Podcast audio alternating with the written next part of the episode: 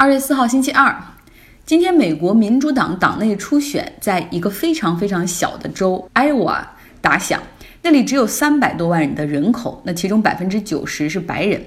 美国总统初选的政治传统是从 Iowa 开始。通常呢，在此之前，究竟哪个总统候选人更受欢迎，都是依靠民调来反映。那因为参与人数的限制，这个样本就 sample 到底够不够大，然后取样够不够丰富，基本上民调的准确性、说服力好像被质疑是越来越低。所以这个时候看这个 Iowa 的。民主党初选会非常的至关重要，这是全美的第一个初选，通常也是一次真正意义上的民意测验。不同于当地选民直接投票选出他们最支持的总统候选人，这 Elva 他们采取的是一套非常古老的方式，叫 caucus 党团代表。在初选中，想必大家也知道，民主党和共和党他们是分别分开进行选举的，就是。你如果注册成民主党的选民，你就去参加民主党的初选；然后如果你注册成共和党的选民，你去参加共和党的初选。他们这个内部自己去比这个选票谁更多，然后谁来代表这个党来参加最终的大选。那共和党在 Iowa 这个 caucus 非常的简单直接，也就是注册的共和党的选民直接去这些 caucus 的举行地去那儿领选票，然后填写，然后他们来计票。那民主党呢就。非常的传统，但是也非常的复杂。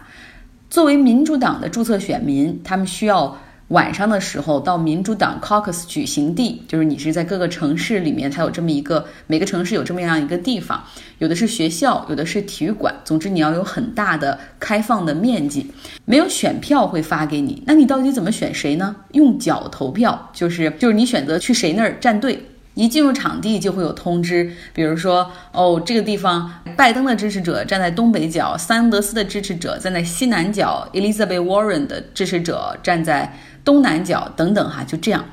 假如说，假如说这个场地里面只有一百个共和党的这种注册选民，那么至少每一个候选人需要获得百分之十五，也就是十五个人以上的支持，他才能够晋级到下一轮。那么这个时候，假如说像安德鲁杨。和 Pete Buttigieg，他们都支持者少于十五个，那怎么办呢？这些支持者就成为了自由人，他们需要在这些已经达到百分之十五选票的候选人中再去找一个人支持。也就是说，这时候作为一个选民，如果你支持的人是比较小众的，Andrew Young，你的第二选择和第三选择就很重要。那么这个时候，你会在这 Caucus 的现场会看到很多现场拉票的情况，大家互相劝说。就这样，最终来看，下一轮哈哪一个候选人的他那个队上面排的队人多，来决定这个 caucus 选举人票归谁。那假如说在这个场地里，拜登和桑德斯最终他们的支持者是同样多的，那怎么办呢？决定胜负的关键更为传统，就是投硬币来决定。所以对于 Iowa 来说，今天是一个很有趣的社交活动。Iowa 的初选结果已经出来了，看来 Iowa 民主党的选民整体还是比较偏左的，得票率前两位是 Bernie Sanders、Elizabeth Warren，那 Peter Buttigieg 排名第三，拜登仅排名第五。当然了，这个结果还需要民主党的 DNC，然后他们的这种算是党部吧，然后再双重来验证。昨天我去了一个派对。一个对美国政治非常不了解的欧洲朋友，然后就让美国人给解释一下，说这些选举人之间的差别。我也觉得他解释的很好哈，借用来给大家来说说这些候选人。七十八岁的拜登，他相信 middle ground 的重要性。伯尼桑德斯，你的政策说的天花乱坠没有用，到最终在议会中你获得不了投票。而拜登，他认为自己非常有丰富的政治经验，而且他坚持能够 moderate Democrat，可以和共和党来建立合作。而且作为曾经奥巴马的副总统，拜登经常就是三句话不离奥巴马 legacy，就是总是会提到他和奥巴马算是共同执政的时候吧。七十九岁的伯尼桑德斯，他自认为是一个社会主义者 socialist，提倡免费全民医保、免费大学学费，惠及全美。Elizabeth Warren 沃伦，她今年七十岁，算是比较年轻了。女性，她和桑德斯立场比较接近，但不同的是，她还是说自己是一个相信资本主义会成功的人。她认为这个市市场还是好的，只是需要更多的监管。伊丽莎白·沃伦，她在2008年的次贷危机之后，她当时是参与制定了金融法规的监管。那么下一位是37岁的 Peter Buttigieg，他最年轻，看起来总是那个房间里或者舞台上最聪明、最淡定、颜值最高的年轻人。他曾经参军在中东服役，然后。读哈佛还是罗德奖学金的获得者，就是克林顿当时也是罗德奖学金的获得者，就这个奖学金不得了。毕业之后在麦肯锡工作，不到三十岁的时候就在美国中部的印第安纳州的一个城市选上了市长。一般中部都比较偏保守嘛，但是这个 Peter Buttigieg 他还是一个 open gay，是一个公开的 homosexual，他还是很有个人魅力的。他的政策主张原来比较。偏左，但是后来发现很难和伊丽莎白·沃伦和伯尼·桑德斯去竞争，于是他开始调整为 moderate，走中间路线，希望去分拜登的票。所以他的政治主张就是 Medicare for all who wanted，就是说还是要尊重个人的选择。如果有些人就想买商业保险，那你不能给他们安排全民医保。下一位 Andrew Young，他是创业者出身，从来没有从过政，主张为每个人每个月发一千美元。这些钱谁来出呢？是 AI 涉及 AI 和机器人的行业和企业来出。他认为美国的未来并不是左和右的意识形态之争，而是 human 和 robot 人类和机器人之间的问题。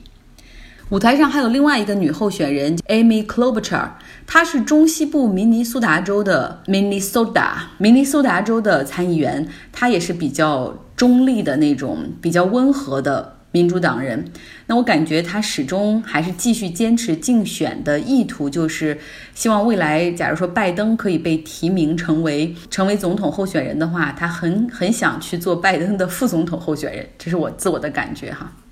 堪萨斯城 Kansas City Chief） 昨天赢得了美国的超级碗，正如我昨天所说，其实很多人，包括美国人都不知道 Kansas 究竟在地图上的哪个位置，它在哪个州，包括美国总统特朗普。都犯错了。他在推特上发祝贺的时候说：“堪萨斯城获胜了，胜利属于你们，恭喜堪萨斯州。”但实际上，堪萨斯城在密苏里州。那之后，特朗普也迅速地删掉了这条推文。像我今天早上和一个美国同事聊天的时候，他就说：“你能想象到有这样一个人做我们的总统，每天是多么的丢脸和尴尬的事儿吗？”So embarrassing every single day。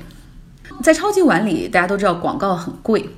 五百万美元买三十秒的广告，大概是这样的价位。但是今年在超级碗的过程中，有政治广告出现，关于总统竞选，特朗普和麦克布隆伯格分别投放了一分钟的广告，也就是两个人各花了一千万美元，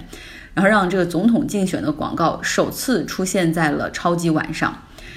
特朗普的广告是彰显他在 Justice Reform 的成绩，那布隆伯格的广告呢，则是有关控枪，但是两条广告反响都很差，在社交媒体上也是差评如潮，很多人就说超级碗是让大家来放松的、娱乐的。不能够不想在这个时候再去想政治，然后你想再通过超级碗的广告来改变人的想法嘛？那也很难。超级碗就是美国的春晚，与其说比赛很重要，其实倒不说，倒不如说这是合家欢的场景，就是家人和朋友聚会办 party。吃薯片，喝饮料、酒，吃炸鸡、披萨等等，大家说笑聊天，大家可以想象着春晚的那种感觉。所以广告呢，就是让要让大家来娱乐、欢笑，甚至你可以跟着广告一起来哼唱，而不是让你来思考。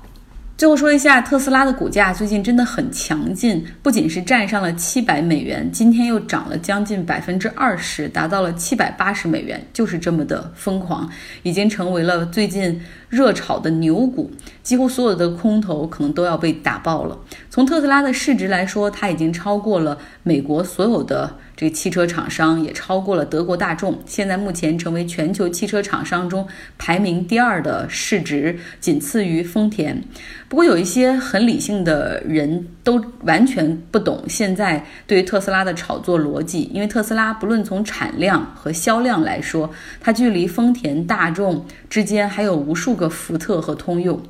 那么它的股价从今年年初到现在，也就是说，在过去一个多月中涨了百分之八十六，是标普五百中表现最佳的个股。今天的节目就是这样，我知道好多人已经回到工作岗位上，然后也是戴着口罩在工作。希望大家有一个好的心情。哦，对了，大家可能也想知道我昨天超级晚去的是一个怎样的派对呢？就这一天会有好多派对同时进行，然后我在同事和同学的派对中，最终挑了同学的家中派对。那同事的派对就很简单啊，在一个酒吧里，大家吃着鸡翅，喝着啤酒，然后要着薯条这种。同学呢去家里。哎，可惜我，我觉得我是挑错了派对。我同学他们是 vegetarian，就是素食主义者。然后碰巧他们和另外的一对同学最近都在做 detoxing，大家知道吗？就是那种让身体去排毒，不吃油腻的食物，戒酒精，戒甜食，然后戒油炸的物质，就等于说让你的身体彻底的去放松，只是吃蔬菜。所以我经历了一个。No alcohol, no wine，就没有酒，然后没有任何的炸鸡、薯条，任何油炸食物，甚至没有甜品的 Super Bowl。但是同学之间，我们就因为大家都是 policy 嘛，都是很热衷于聊政策，然后聊政治，所以你看，我还是有一些其他的收获的。